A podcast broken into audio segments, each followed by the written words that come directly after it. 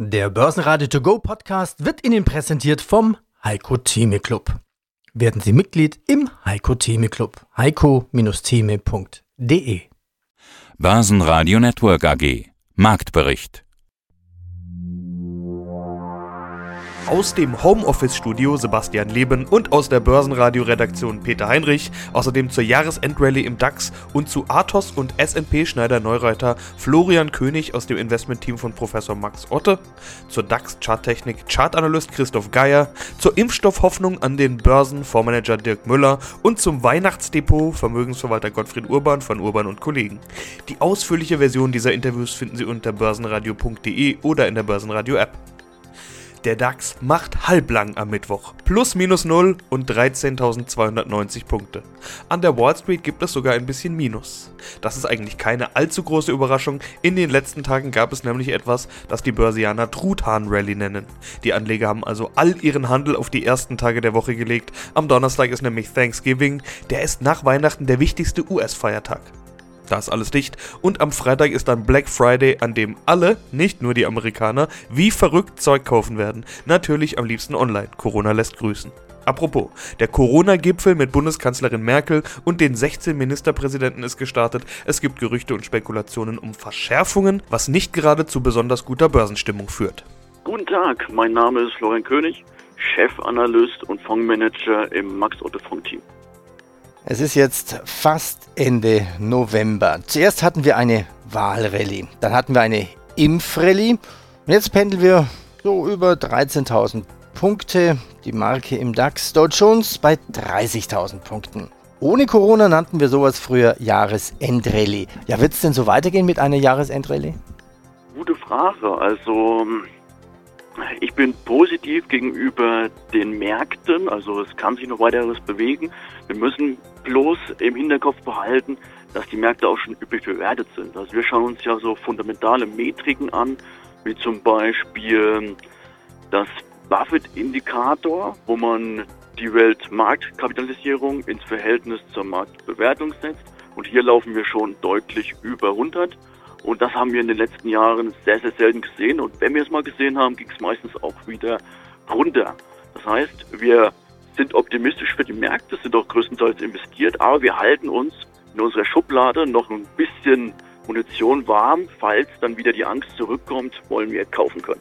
Ja, schönen guten Tag. Mein Name ist Christoph Geier. Ich bin stellvertretender Regionalmanager bei der VTAD, der Vereinigung Technischer Analysten Deutschland in Frankfurt und da auch mit zuständig für die Ausbildung angehender technischer Analysten. Wir wollen heute mit dem DAX starten. Der ist nämlich tatsächlich komfortabel über der 13.000. Das ist ja eine psychologische Marke, muss man dafür sagen. Aber eine recht hartnäckige. Wir haben schon so oft über diese DAX 13.000 gesprochen. Zuletzt hat der DAX eher in Richtung 13.300 geschnuppert. War da auch schon drüber. Die 13.339 hat er in den letzten Wochen sogar schon mal erreicht. Heute geht der DAX etwas ins Minus, ist unter der 13.300. Herr Geier, was aus charttechnischer Sicht ist denn wichtig?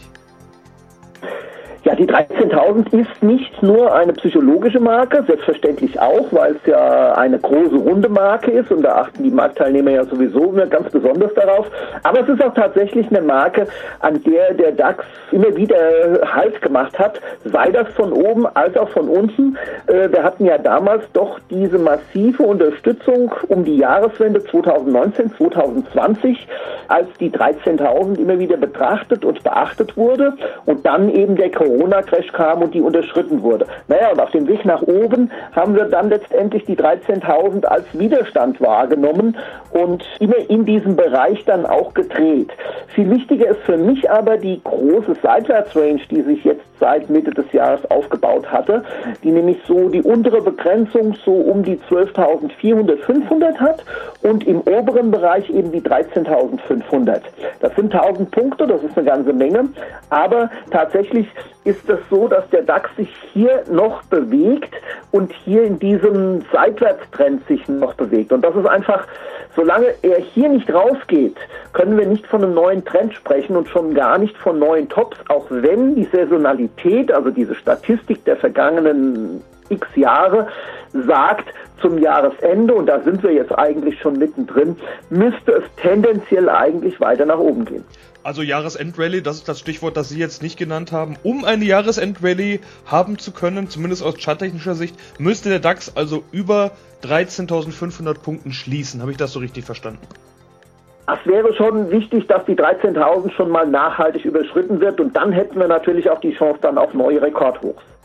Im DAX waren die stärksten Gewinner die Aktien, die in den letzten Tagen am meisten verloren haben, Delivery Hero und die Wohnungskonzerne Vonovia und Deutsche Wohnen. Auch andere sogenannte defensive Aktien konnten zulegen, wie Henkel, die Deutsche Telekom und E.ON. In den letzten Tagen wurden solche Aktien eher verkauft und dafür Zykliker und Corona-Verlierer gekauft. Stichwort Sektorrotation. Folgerichtig sind die stärksten Verlierer eben solche Zykliker wie die Autobauer und MTU. Wie zuletzt täglich werden die Impfstoffmeldungen genau unter die Lupe genommen. Diesmal meldete sich wieder BioNTech. Die wollen die Produktion des Corona-Impfstoffs im ersten Halbjahr 2021 auf große Mengen hochfahren können. In den ersten Monaten des kommenden Jahres könnten bis zu 250 Millionen Dosen hergestellt werden. Aus dem Börsenradiostudio B heute Peter Heinrich. Wir begrüßen den Initiator und Vorberater Dirk Müller. Grüß dich, Dirk. Ja, hallo Peter, grüß dich. Ja, es tut sich was im Kampf gegen Corona-Behandlungen. Die FDA erteilte zum Beispiel dem Biotech-Unternehmen Regeneron am Samstag die Zulassung für einen Antikörper-Cocktail zur Behandlung von Covid-19, also schon für erkrankte Patienten. Impfstoffe gibt es jetzt vor der Zulassung von BioNTech mit Pfizer, Moderna, AstraZeneca. Aber die Hoffnung auf einen greifbaren Impfstoff für alle nimmt zu. Ja, und angenommen, wir könnten wirklich innerhalb der nächsten acht bis zehn Wochen ein Großteil der Risikogruppen und vielleicht das medizinische Personal noch impfen, dann ist doch schon mal viel geholfen auf den Schritt zu einer Normalität. Nimmt das die Börse vorweg? Steckt das schon in den Kursen drin? Ja, das ist äh, ja bekannt. Wir wissen ja, dass äh, der Impfstoff kommt. Das war ja nicht die Frage des Ob, sondern das äh, wann der kommt und dass der, ob der jetzt schon Ende des Jahres einsatzbereit ist oder im Laufe 2021. Das ist jetzt keine ganz neue Erkenntnis, sondern äh, das war klar, dass das kommt. Äh, die Börsen freuen sich natürlich über jede positive Meldung. Man muss aber auch dazu sagen, dass sie in den letzten Monaten, egal was kam, immer als positive Meldung ausgelegt hat. Schlechte Wirtschaftsdaten waren ein positives Argument, weil dann gibt's ja billiges Geld von der Notenbank. Zielwendungen von der Corona-Front heißen, ey, klasse, jetzt geht es mit der Wirtschaft ja doch wieder nach oben. Also kurzum, die Börse äh, preist äh, ja schon seit Monaten alles positiv ein, was irgendwo gemeldet wird. Naja, und so ist es jetzt eben auch mit äh, dem Impfstoff und äh, mit den, den Einlassungen des äh, noch amtierenden Präsidenten Trump. Naja, und äh, die Börse hängelt sich weiter nach oben. Ich hatte gerade einen Vermögensverwalter im Interview und der war sehr optimistisch. Der sagte, hey, man weiß es ja nicht. Wahlrallye, Impfrallye, jetzt Weihnachtsrallye bzw. Jahresendrallye. Also DAX 14.000 hält er für ziemlich realistisch Zwischenbilanz sozusagen. Mhm. Ja, gut, möglich ist hier alles. Also äh, es ist nahezu unmöglich, das wirklich zu prognostizieren, wo es hier hingeht. Erst recht irgendwelche Kursziele, da kannst du ja alles vorgeben. Man gucke sich Bitcoin an, äh, da gehen die Kursziele jetzt äh, von äh, 25.000 bis auf 300.000. Sucht man sich was aus, würfeln wir doch mal einen raus, aber darauf kannst du nur kein Investment aufbauen. Das gleiche gilt natürlich für die Aktienmärkte.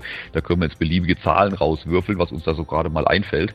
Äh, aber eine richtige Belastbarkeit hat das alles nicht. Und man muss auch das Gegenteil ja immer noch im Hinterkopf Hinterkopf haben. Auch das ist ja möglich. Ne? Also ist ja alles nicht unbedingt zwingend vorgegeben, dass nur steigen muss. Aber ja, klar, wir haben unglaublich viel billiges Geld und das ist ja das, was ich auch schon im Frühjahr gesagt habe. Achtung, die Inflationsthematik, die kommt mit in dem Moment, in dem die Krise beendet ist, also in dem wir die Wirtschaft wieder aufmachen. Also irgendwann im Laufe des Jahres 2021, nach jetzigem Stand, wenn sich nicht was Neues ergibt, wird die Wirtschaft ja wieder aufgemacht werden. Wobei der Impfstoff, selbst wenn der jetzt zum Jahreswechsel, sagen wir mal, startklar wäre, äh, bis jetzt wirklich Millionen geimpft sind, und die Diskussion um die Impfung, ich meine, die werden ja auch sicherlich noch heiß geführt, aber das wird passieren und wenn bis Millionen geimpft sind, ähm, das wird bis Mitte, bis Ende nächsten Jahres sein und vorher werden wir nur bedingt zu einer äh, Normalität zurückkehren. Also das zieht sich alles noch ein bisschen, aber wie du richtig sagst, die Börse nimmt das natürlich äh, vieles vorweg. Da schauen wir uns noch eine Firma an, SNP Schneider, Neureiter und Partner. Ja, das ist eine Softwarefirma für Anbindung von ERP-Systemen, auch für SAP, weil SAP ist ja relativ komplex. Ja, am 2. November kam jetzt die Meldung, dass der CEO und der Firmengründer Dr. Andreas Schneider-Neureuter ziemlich jung, im Alter von 56 Jahren verstorben sei, anscheinend an einen anaphylaktischen Schock. Ja, und das schockt natürlich nicht nur die Mitarbeiter, sondern auch die Aktionäre. Wie geht es denn da weiter? Erstmal von meiner Seite aus mein Beileid an Familie und Mitarbeiter. Aus meiner Sicht steht das Unternehmen weiterhin gut da. Also sie haben zwei Zweige, einmal den Servicebereich mit Migration und Transformation, einmal den Softwarebereich. Der Softwarebereich hat wesentlich höhere Margen, da kann man fast das Doppelte verdienen und einen starken Wettbewerbsvorteil, so wie ich gesprochen habe, auch mit Kunden und Mitbewerbern von SAP, weil sie halt so eine riesige Erfahrung haben und daraus eine sehr gute Software entwickelt haben. Also Sie müssen sich vorstellen, die Software von SAP, SNB greift im Prinzip da an, direkt auf Datenbasis. Wie wenn man früher mal eine CD kopiert hat, dann hat man ja probiert, auch den Kopierschutz zu umgehen, indem man im Prinzip die Daten eins zu eins überführt hat. Und so ähnlich ist es da auch. Und das bietet halt langfristiges Wachstum. Man geht da eine Partnerstrategie, der bleibt man weiterhin treu. Man hat große Partner wie T-Systems oder OLV One und die werden geschult, die bekommen die Software und nutzen diese auch. Und das ist super spannend, weil so hat man auf der Softwareseite weiteres Wachstum, das kann man auch in den aktuellen Zahlen sehen und man probiert diese Software immer noch komfortabler zu gestalten. Also man hat da auch jetzt während der Corona-Phase nicht einfach Bremse gedrückt, sondern man investiert weiter in Forschung und Entwicklung. Das macht das Unternehmen langfristig stark. Und so bleibt auch die Gedankengänge von den verstorbenen Gründern weiter vor Ort und werden weiterhin umgesetzt. Gottfried Urban, Geschäftsführer der Urban und Kollegen Vermögensmanagement. Und bauen Sie schon am Weihnachtsdepot oder freuen Sie sich auch schon auf die Weihnachtsrallye bzw. die Jahresendrallye? Ja, ich glaube, da könnte noch was gehen. Wir haben ja schöne Weihnachtsgeschenke bekommen, also den bald verfügbaren Impfstoff auf der einen Seite, aber auf der anderen Seite haben wir natürlich auch eine Saisonalität, die an der Börse immer ganz gut funktioniert. Flankiert natürlich auch mit den Notenbankentscheidungen, die wahrscheinlich in den Dezember-Sitzungen ganz klar signalisieren werden, Geld bleibt weiter billig. Wir halten sozusagen äh, alle zusammen und helfen hier Konjunkturprogramme günstig zu finanzieren. Und vielleicht ganz interessant, historisch interessant, dass äh, Thanksgiving markiert eigentlich, also Sentiment, also Centix veröffentlicht auch immer ganz gute Dinge, äh, markiert den Beginn einer freundlichen Anlageperiode. Natürlich Durchschnittsbetrachtung statistisch, 26.11. merken. Und Dezember ist einer der stärksten Börsenmonate und deswegen glaube ich, können wir uns äh, an Weihnachten äh, über äh, eher höhere Kurse freuen wie aktuell. Also das Zwischenziel beim DAX äh, bis zum Jahresende, denke ich, ist äh, Richtung 14.000 äh, und nicht unter 13.000. Was sind denn Ihre Kenntnisse neben Sartorius vom Eigenkapitalforum? Sie haben uns drei Firmen vom EKF mitgebracht. Einmal Artus Software. Artus ist ein Anbieter von Personalmanagement-Software. Was ist Ihr Eindruck von Artus Software? Artus Software macht weiterhin einen guten Job. Wir begleiten das Unternehmen jetzt schon ab Februar 2010. Die haben jetzt Schritt für Schritt ihre Serviceleistung in die Cloud umgestellt. Da wachsen sie stark. Und das konnten sie auch zeigen auf dem Eigenkapitalforum, indem sie Umsatzprognose nach oben angepasst haben und die Marge auch weiter gesteigert wurde. Das ist schon richtig schön.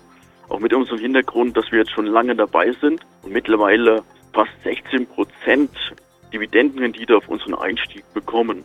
Also dahergehend kann man sagen, Atos ist weiterhin gut aufgestellt, ist auch ein inhabergeführtes Unternehmen, wie wir es möchten.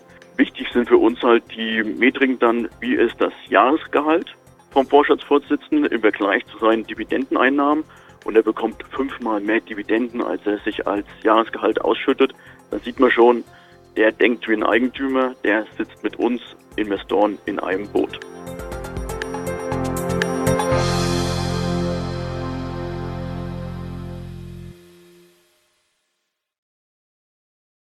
Der Börsenradio To Go Podcast wurde Ihnen präsentiert vom Heiko Theme Club. Werden Sie Mitglied im Heiko Theme Club. heiko-theme.de